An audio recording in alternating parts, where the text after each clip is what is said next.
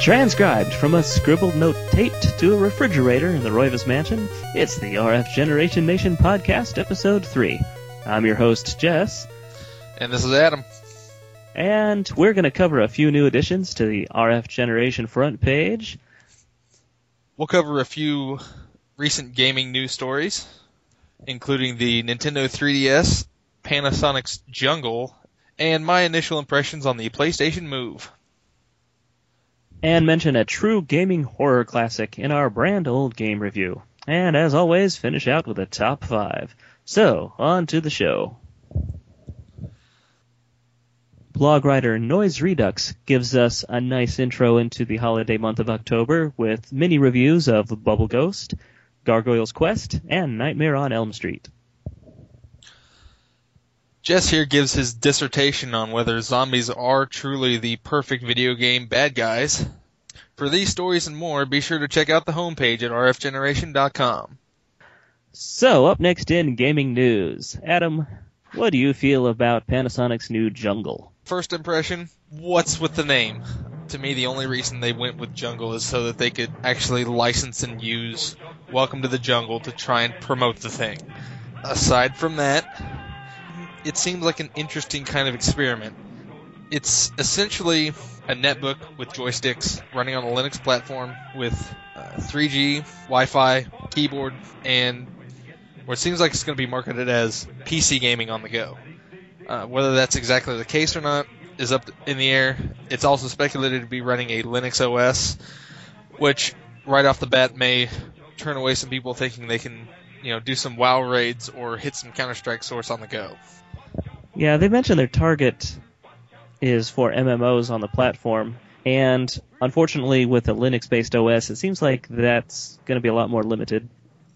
They have a possibility of pulling something like this off if they can get some support behind it. Whereas, you know, Linux with Wine can do some pretty amazing things, including playing World of Warcraft on a Linux OS. There are plenty of YouTube videos showing people running many instances of World of Warcraft controlling many characters at a time. The possibility is there, it's just a matter of how hard are people going to want to work to get a game like that running on this piece of hardware, which also, in its first kind of public showing, looks to be a very large piece of hardware for what they're calling a handheld gaming device. Well, my biggest concern is if it's going to be running Linux, it means it's uh, not likely to be supporting any of the current mainstream MMOs such as World of Warcraft.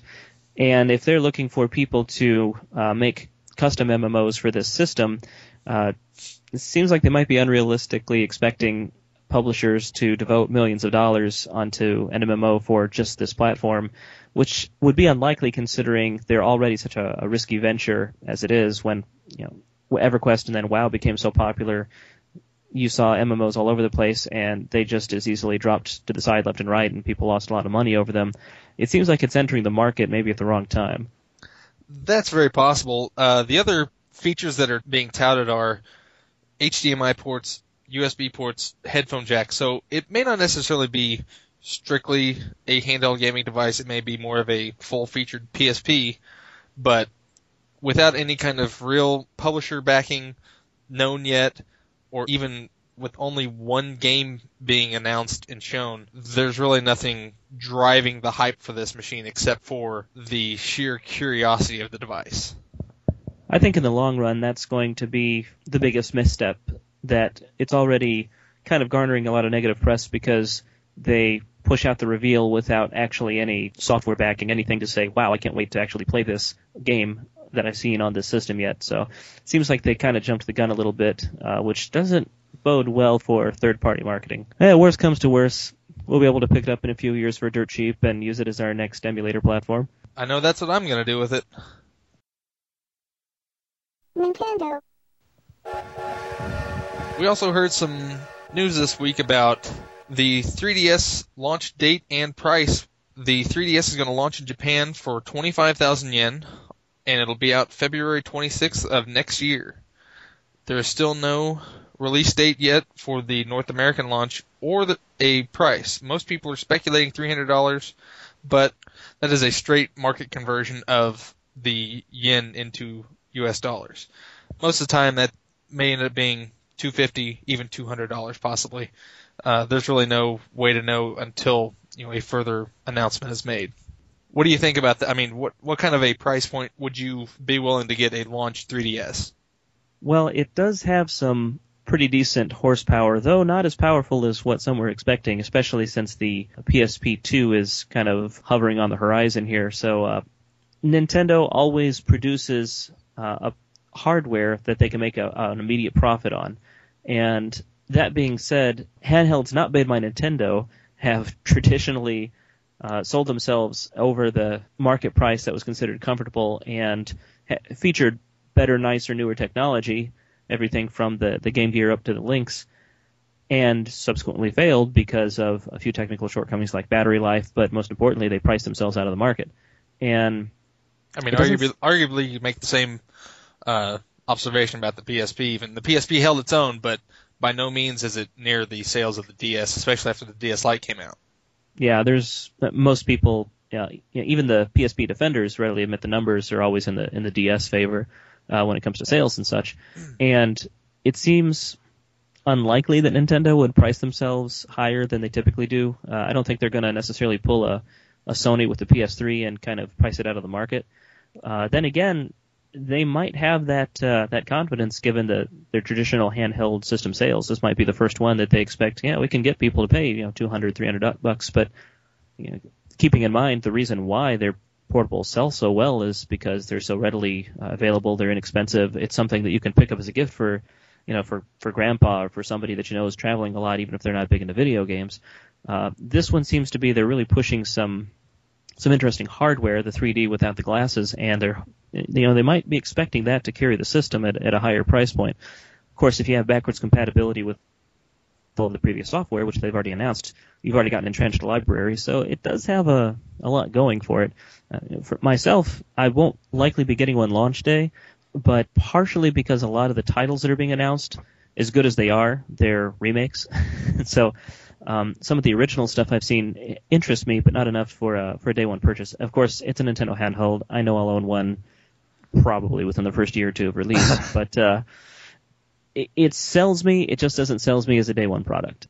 Yeah, I uh, mentioned in the forums. I mean, if it if it was two hundred dollars, I mean, I that's that's a very strong price point to me because you're looking at the and with with the DSi and the DSi XL recently getting their price drops to 150 and 170 to be able to spend another even look at thirty dollars to get 3D no glasses completely revolutionary technology even the ability to take 3D photographs and send them to other people it's very hard to pass up at $200 when you compare it to the DSi where it's got the two cameras but it's many of the same DS games.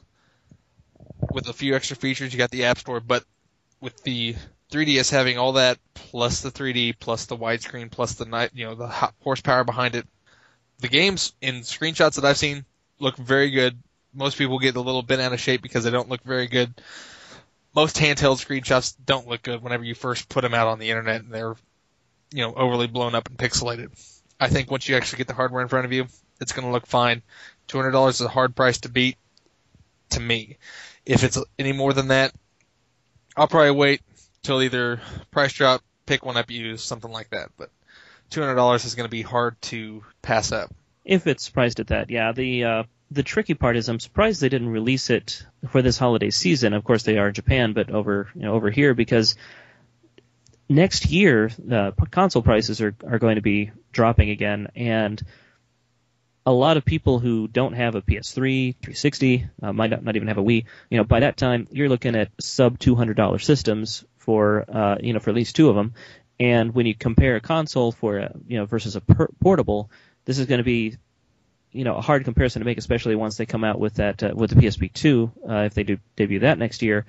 Suddenly, all of these systems are going to be right around the same price point because we we don't have any hard information on the uh, so-called next generation systems from you know, from Nintendo, Sony, or, or uh, Microsoft. So next year is going to be really interesting. I don't know if the 3DS is going to get the sales they're hoping for, simply because their main competition is going to be consoles that people have been waiting still for a price drop on, and um, it could go either way. I definitely am cheering for Nintendo. I I think that the technology you know, looks really interesting. I hope that it's used for uh, for more than just gimmicks because now you have the, the touchscreen, now you have the 3D complemented together. You've got a lot of potential for some innovative software there. Uh, I just hope that we get more than uh, 200 titles with the letter Z at the end of it. well, yeah, and the and the Wii actually just had a price drop just a couple weeks ago. Anyway, it's down it's down to 199. It's first. Well, the Xbox Arcade is you know 200, but for the full featured console that has everything that you can actually play all the games with for $200. the other thing is you're getting into the point where it is later in the console's lifespan, lifespan where you are expected to have a price drop.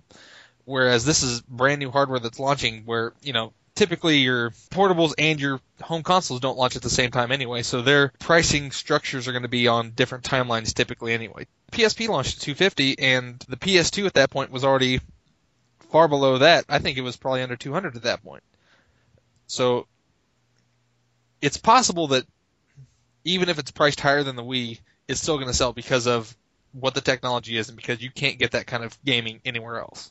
I'll say this: uh, I believe that next year, holiday season, the uh, the holiday season of 2011 is going to be incredible for gamers because you're going to have all of this, uh, all of these systems, all competitively priced, all bundles and everything, trying to get somebody to to push out for the the last remainder of of life that you've got for the you know the PS3 and 360. Um, so and the Wii. So I'm I'm thinking that uh, 2011 is going to be a pretty awesome year. yeah, if I'll be interested to see if there's any uh, information about the PSP2 that comes out anytime soon. It's now being speculated that Sony's going to be working on an, a PSP slash Android device, and whether that's going to be the PSP2 or whether that's going to be a different device. Kind of interesting to see where that may play out, but yeah, I agree. 2011 could shape up to be a very killer year for gamers. So, Mr. Adam, how are your feelings on the move? It's an interesting take on what the Wii is already doing. To me, when I first looked at the move, played the move, looked at the box for the move, anything to do with the move, like most people, which I'm sure Sony is not wanting them to do, I am comparing everything that I am doing on the move with what I've been doing on the Wii. And it's an interesting take. The technology works pretty well with the eye camera and the little controller. I only have the one move control. I don't have the second, the quote PS Chuck yet or a second move controller to do any of the multi-controller games or moves yet, but with what I have and what I've been able to experience, the sports games aren't all just Wii Sports or Wii Sports Resort games. There are some interesting games like volleyball was very fun to play. It was as you had like when I played volleyball, you had your arms out in front of you and as you move the remote different ways even if you're not moving it to hit, if you're just moving it to move your arms, it moved in real time. The camera was able to track that and uh, move your arms accordingly. Same for setting and spiking. There was a very cool sword game in the sports bundle package where you are sword fighting and it did a very good job of tracking where you're slicing, your shield movements, and it seems to work pretty well. The one kind of annoyance, it's not really a huge deal, but say you're playing the frisbee golf game and then you want to exit out and go play volleyball. Same disc, same player, same everything. You still have to recalibrate every time, which calibration once you're once you've done it once or twice, it takes a couple seconds. You hold the controller up to your shoulder, down naturally at your waist, and then at your belt buckle. It takes no time at all. You push a button at each location, and it takes you into the game. It takes five seconds. But the fact that you have to do that every time, whereas the Wii kind of has its, it seems like it has sort of a baseline of when you're making the movement that it decides to play it out on screen, whereas the camera is actually tracking, so it has to have a baseline for where that ball is lighting up, where the snow cone is lit up before each game. It's an annoyance. I also got to try out the Tiger Woods 11 uh, move demo. And one thing I found very humorous was when you first get in the game, you select the move controller. It gives you an actual warning on the screen that says, if you're going to play with the Move controller in the demo, you can only play in right-handed mode. You can only play in left-handed mode if you purchase the full game. As a lefty, Jesse, I'm sure that you can really appreciate that type of a message whenever you're going to try out a game. People don't believe me when I tell them Sony has a conspiracy out against them. it's true. I had trouble with Super Swing Golf, I believe it was, for the Wii because it didn't have a, a left-handed uh, option. You had, Really? I, had to, I had to swing right-handed, and uh, I think even the sequel did that. Although I I'd have to go back and play to remember. But yeah, it was a, a fun little golf game for the Wii. It was before Tiger Woods and Motion Plus on the Wii, so it was kind Sure. of the best we had. And it was fun, but uh, I just felt all wrong playing it because I was swinging with the wrong hand, and it did not support an option otherwise. And I, you wouldn't think that'd make a big difference. You'd think it'd be easy to to recompensate, but uh, it just drove me crazy.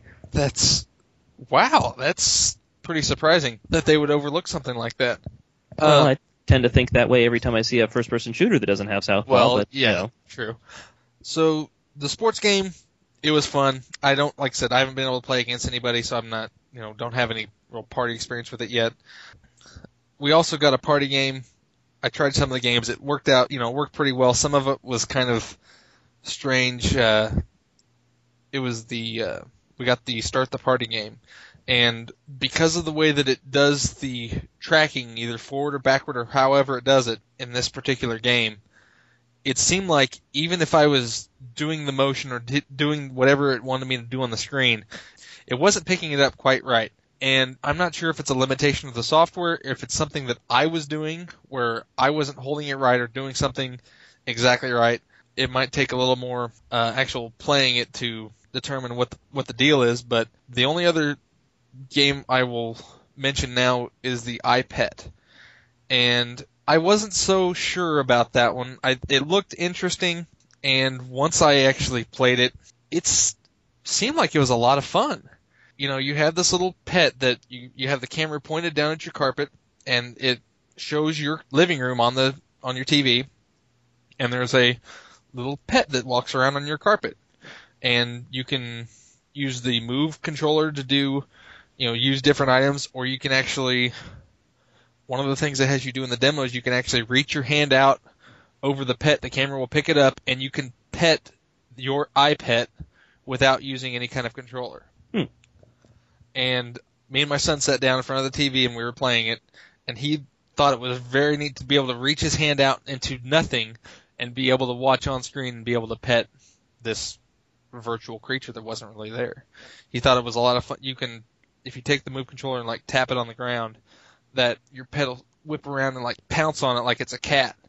And he, you know, he was watching that. He thought it was just absolutely hilarious. It seems like it's a lot of fun. Again, I only have experience with the demo, but that'll probably be my next move purchase. I would just be hoping that Skittles the tiger would be jumping out to eat it, but that's just me.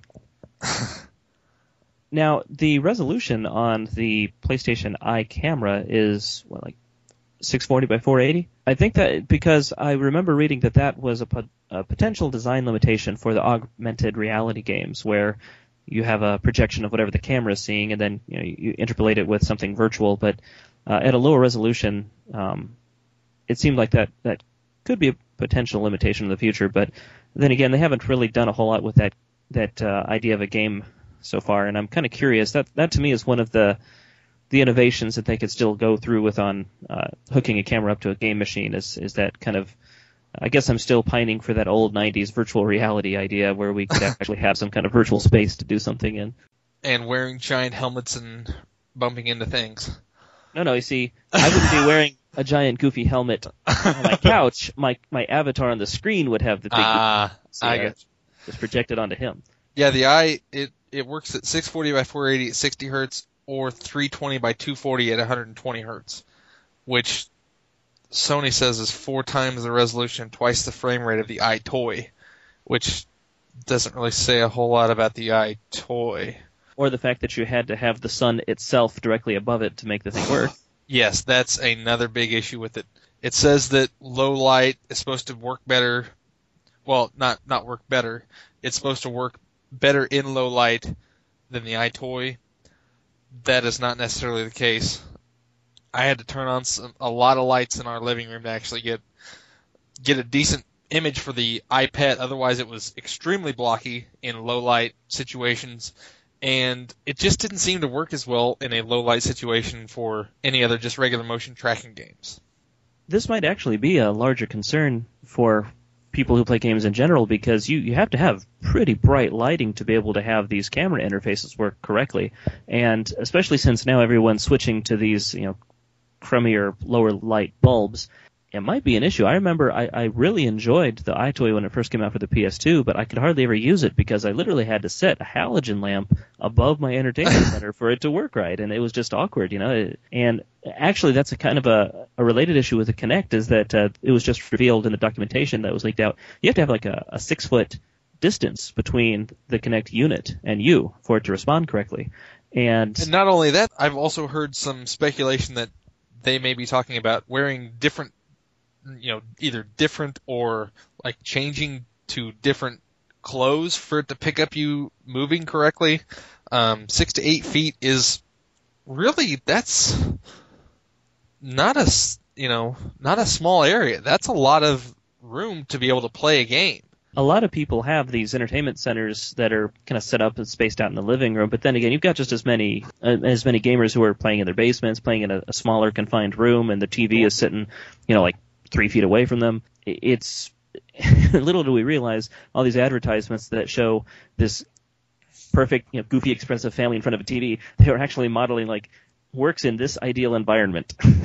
yeah, you Other, gotta have you have to have a five thousand square foot house to play the Kinect properly. That you know, that doesn't work. I mean, you have people that are you're trying to market this to young kids who may have a PlayStation or an Xbox in their bedroom, and you know, you look at you know, most kids' bedrooms are like 12 by 12 even, just to give out a nice round number. Yeah, you throw a bed and a chest of drawers and a you know some other stuff in there. Just a, you just throw a bed in there, and that's you know you're cutting down a lot of space for to be able to play your Kinect.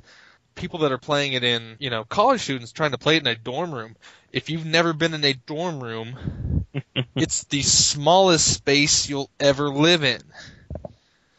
When you if you've ever been in a walk-in closet, you've been in a dorm room. Oh, I would have loved a walk-in closet compared to a dorm room. No, it really wasn't that bad once we, you know, lofted our bed six feet in the air and were able to put in a lot of, you know, move our furniture around at that point. But that's beside the point. You got people that are trying to do this in a very limited amount of space, whether it is a dorm room, a bedroom, or even a, you know, an apartment in the city where they have, you know, a lot of urban dwellers living in apartments. You're not going to be able to just set up your Kinect and have eight feet of space to necessarily play a game with. I once lived in a walk-in closet. True story. yeah, it, now you have to have kind of a, a specific design for your gaming room to be able to facilitate this. And as we add more peripherals and more stuff, you know, you're, it's it's just going to get harder and harder just to turn something on and, and play a game, which is actually counter to the the design of these things. Uh, you know, there's working at a game store, I know that several people uh, came in looking for a solution for uh, a sensor bar for the Wii before they released a wireless, well, third-party wireless one at that, because they had their entertainment stuff like the Wii set way at the end of one room and then their big huge TV way at the end of the other room, and, sure. and they couldn't make the thing work where you know they were comfortable and. You know, this was before they announced. Well, you could set a candle on either end of the TV, and it'll work.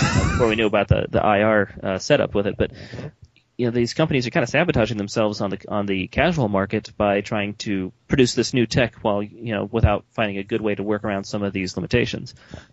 Well, I think that the casual market, those people aren't going to be the ones that are, you know, that's typically going to be the ones that are going to have or that will be able to make the space for it. It's people with the hardcore home home theater systems, uh, people with ridiculous game rooms like you know, I would say a lot of the people listening to the podcast may have, where you just have either stuff, you got a family, or you just don't have room to set up just for your game. I think there's going to be plenty of people that will have the room, and that's who they're marketing toward. Which is really a shame because I'm I'm still not entirely sold on Kinect, but you know that may change once it actually comes out. And if that does change once it actually comes out, I won't be able to play it because I just don't have the room in my uh, living room. Yeah, it actually is forcing me to redesign what my future game room uh, is going to be spaced out as because originally I didn't have quite that much space all around in the in the area that I was going to need. So yeah, it's already forcing me to have to reconsider. And the thing that gets me about Kinect, the reason why I think that there's such a big push on it, isn't necessarily to compete with Move and with with the Wii. Microsoft's been toying around with these interfaces for a while, and I got a feeling that if they can go anywhere with Kinect, they're going to try to push it into um, just part of their their overall technology market. I think that's something that they're going to try to, throw out on PCs. I think that's going to be something they're going to include in their next console, and um, maybe even built into a 360 before before that market's out. Uh, I, I think they're going to try to push it as as the next interface that you have for for accessing things because that'll put them, uh, you know, one more step ahead of the curve. If that catches on, then they're going to be, you know, they're already going to have all that tech groundwork by the time everyone else is expecting it. And we've been wanting that whole Minority Report virtual interface, you know, which was basically the more realistic dream of the whole VR thing, you know, as a mainstay. They've been working on it for years, and that's just it, it seems like a pricey risk to just compete with the Wii and with uh, with PlayStation. I think that you know they got kind of more of a sinister plot afoot, so to speak. Well, yeah, as much as they've been pushing, you know, especially multi-touch and other non-keyboard and mouse interface with Windows 7, where they, you know, they may have been working on it with Vista, but to be able to actually push that as a driving technology for um, the latest version of Windows, and to use the Xbox as, oh, it's a wide enough market so that people can get some exposure to it, but it'll be seen as a gaming accessory. When it's seen as a PC peripheral, you're not going to have the sort of people using it all the time to be able to get the kind of feedback or the kind of customer use out of it to be able to fine tune it. Whereas once you get that down uh, better to work, you, you know, you, if you can get that down to be able to use it with your webcam that's integrated on almost every single laptop that's coming out these days, it could be huge. Yeah, I got a feeling that's the direction they're going to eventually try to go with it. One last thing, just while we ended up on the subject of Kinect that I have to throw in there: Steel Battalion. Kinect. what? I'm sorry. I, just, I don't even know if there's anything else to say there. I we'll wait and see. Well, a lot of people we we had our discussion in the forums about the Steel Battalion on Kinect, and a lot of people really enjoyed my quote after somebody somebody said, "What what are all these people that you know spent two hundred dollars on a controller to play, you know, the game of the controller to play Steel Battalion? What are we going to do about again. this?" said, "Yeah, you're going to spend another hundred and fifty on this one. Well, you know, that's what it's going to be, and I just there's I'm just not sold on anything except for a static, non-moving game. I'm just not seeing it. If they can show me a game where you're actually moving and not like racing moving, like foot race moving, like the Booth Babes in Korea or whatever did, which worked horribly. Um, if you can show me something where you're actually they were playing a game. Well, they were bouncing up and down, but apparently there was something with the Kinect that was interfacing that made them try to run. But if you can show me something that is not just a driving game, a party game, a dancing game, where you're actually moving around in 3D space, and you can show me it working well, I'll be a little more optimistic. Until then, I'm going to hold off.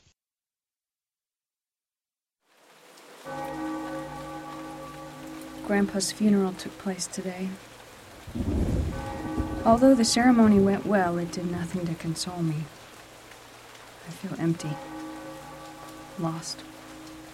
Returning to the mansion offers me no comfort. It's cold, distant, as though it rebels at my very presence.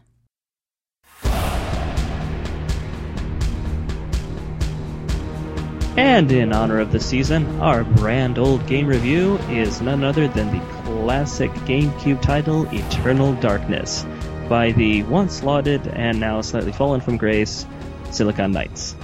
Somewhat piggybacking off of the popularity of the Resident Evil franchise, Eternal Darkness upped the ante with a few different technical achievements, most notably the sanity effects where the player character would experience bizarre in-game events based off of their level of sanity, another meter similar to a health meter or magic meter.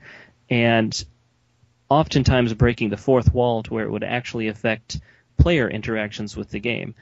Nintendo actually has a patent on the idea of sanity effects listed because they were so impressed with this feature. And that's really the main thing that sets the game apart to me. Uh, Resident Evil had a strong series of games leading up to the point of Eternal Darkness's release, but the use of the sanity effects, what they actually did, and their range of devices that they use to try and throw you off in the game really puts it on a whole nother level. I mean, Resident Evil is scary. It's got, you know, it's got the monsters, the dogs breaking through the glass the first time. It's got all these strange creatures, but Eternal Darkness is just, it's twisted. It is there to mess with your head, whether it's going through parts of the game and then you'll suddenly have a flashback to where you're actually at in the game, or you are suddenly dead and you go to a game over screen and it flashes back again, or it tells you that it's formatting your memory card. Makes me wonder how many people actually lost a memory card by thinking that they were going to have to start over again. Most people have heard of the more common fourth wall breaks, such as the memory card, lack of play control, or even the video looking like it was going out on your TV. But it was some of the more, well, comparatively subtle effects that I was very impressed with. Having an avatar about to go through a door, and then suddenly they look down at the pistol they're carrying, hold it to their head, fire the shot, and then it whites out with that sinister laughter back to a moment before when you were standing at the door.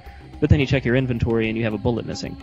It's stuff like that, you know, that uh, I, I was quite impressed with. I'd already kind of heard some of the bigger reveals of sanity effects, unfortunately, when I got the game, and I got it close to its debut, so that's how popular a lot of these things were and what people were talking about.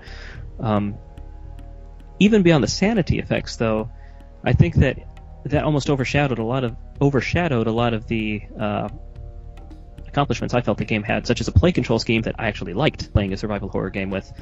Everything from uh, just dropping the tank-like controls of Resident Evil games all the way back to Alone in the Dark, and actually using a a full-on 3D control method with the analog, and allowing you to even target specific body parts on the enemies and such for combat, just made the whole game feel perhaps some somewhat more like an action game, but giving you a sense of control that I felt a whole lot more comfortable with. It's it's like the game knew it didn't have to limit your skills as a game player to still be able to do something to trip you up or, or to freak you out during the process of the game. And it's that confidence the game gave you as a game player that it could still freak you out, even giving you almost full control, much more over what people are used to with like a Resident Evil game. Uh, there wasn't as many inventory issues.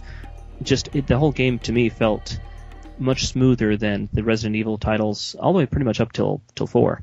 And um, it was just a lot more fun to play. I mean, I actually had a desire to, to keep returning to it, uh, more so just because it was something I would enjoy playing even without the, the, all of the added effects and the horror element. I mean, going along with the gameplay, there are um, there's such a variety of puzzles in the game as well, where you have to. It's not just go around to find you know, go to this room, find a key, bring it back, use the key. It unlocks another room where you have to do the same thing over and over again. It's not, you know, it's not a key quest. It sort of is at some points, but well, like very early on, second, I think second stage, you are. I'm, I'm not. This really isn't spoilers because it's that early in the game, but you have to, to solve the puzzle. You have to blow out certain candles to make the candles reflect what time of day it is.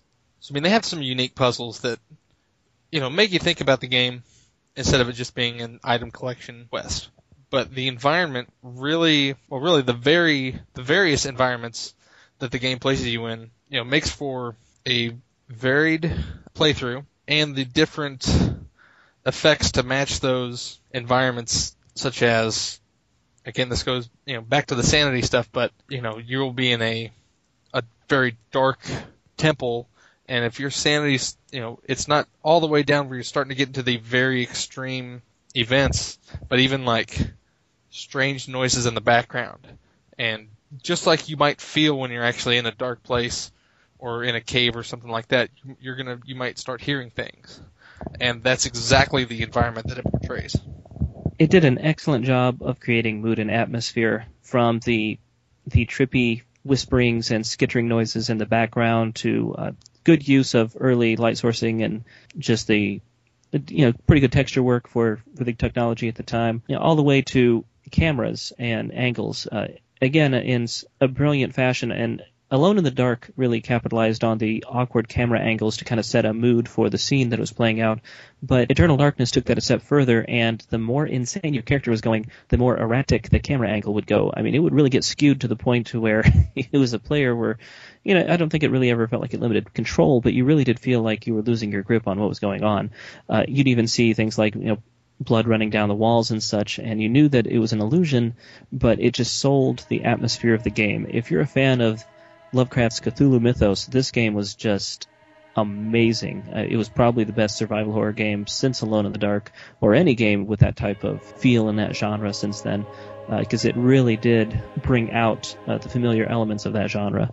The other very impressive thing to me is that this is not a game that was originally designed for the GameCube. This was originally a Nintendo 64 game that was brought to the GameCube early in its lifespan as opposed to late in the N64 lifespan. And, you know, you can tell that the graphics may not be as good as some GameCube games, even early ones, but the atmosphere and the gameplay really sells the game, where if it wasn't there, the graphics would definitely, I think, take another knock on that. Yeah, this this wasn't like Animal Crossing, where it was obviously a direct port from, say, a Nintendo 64 title that we hadn't seen before.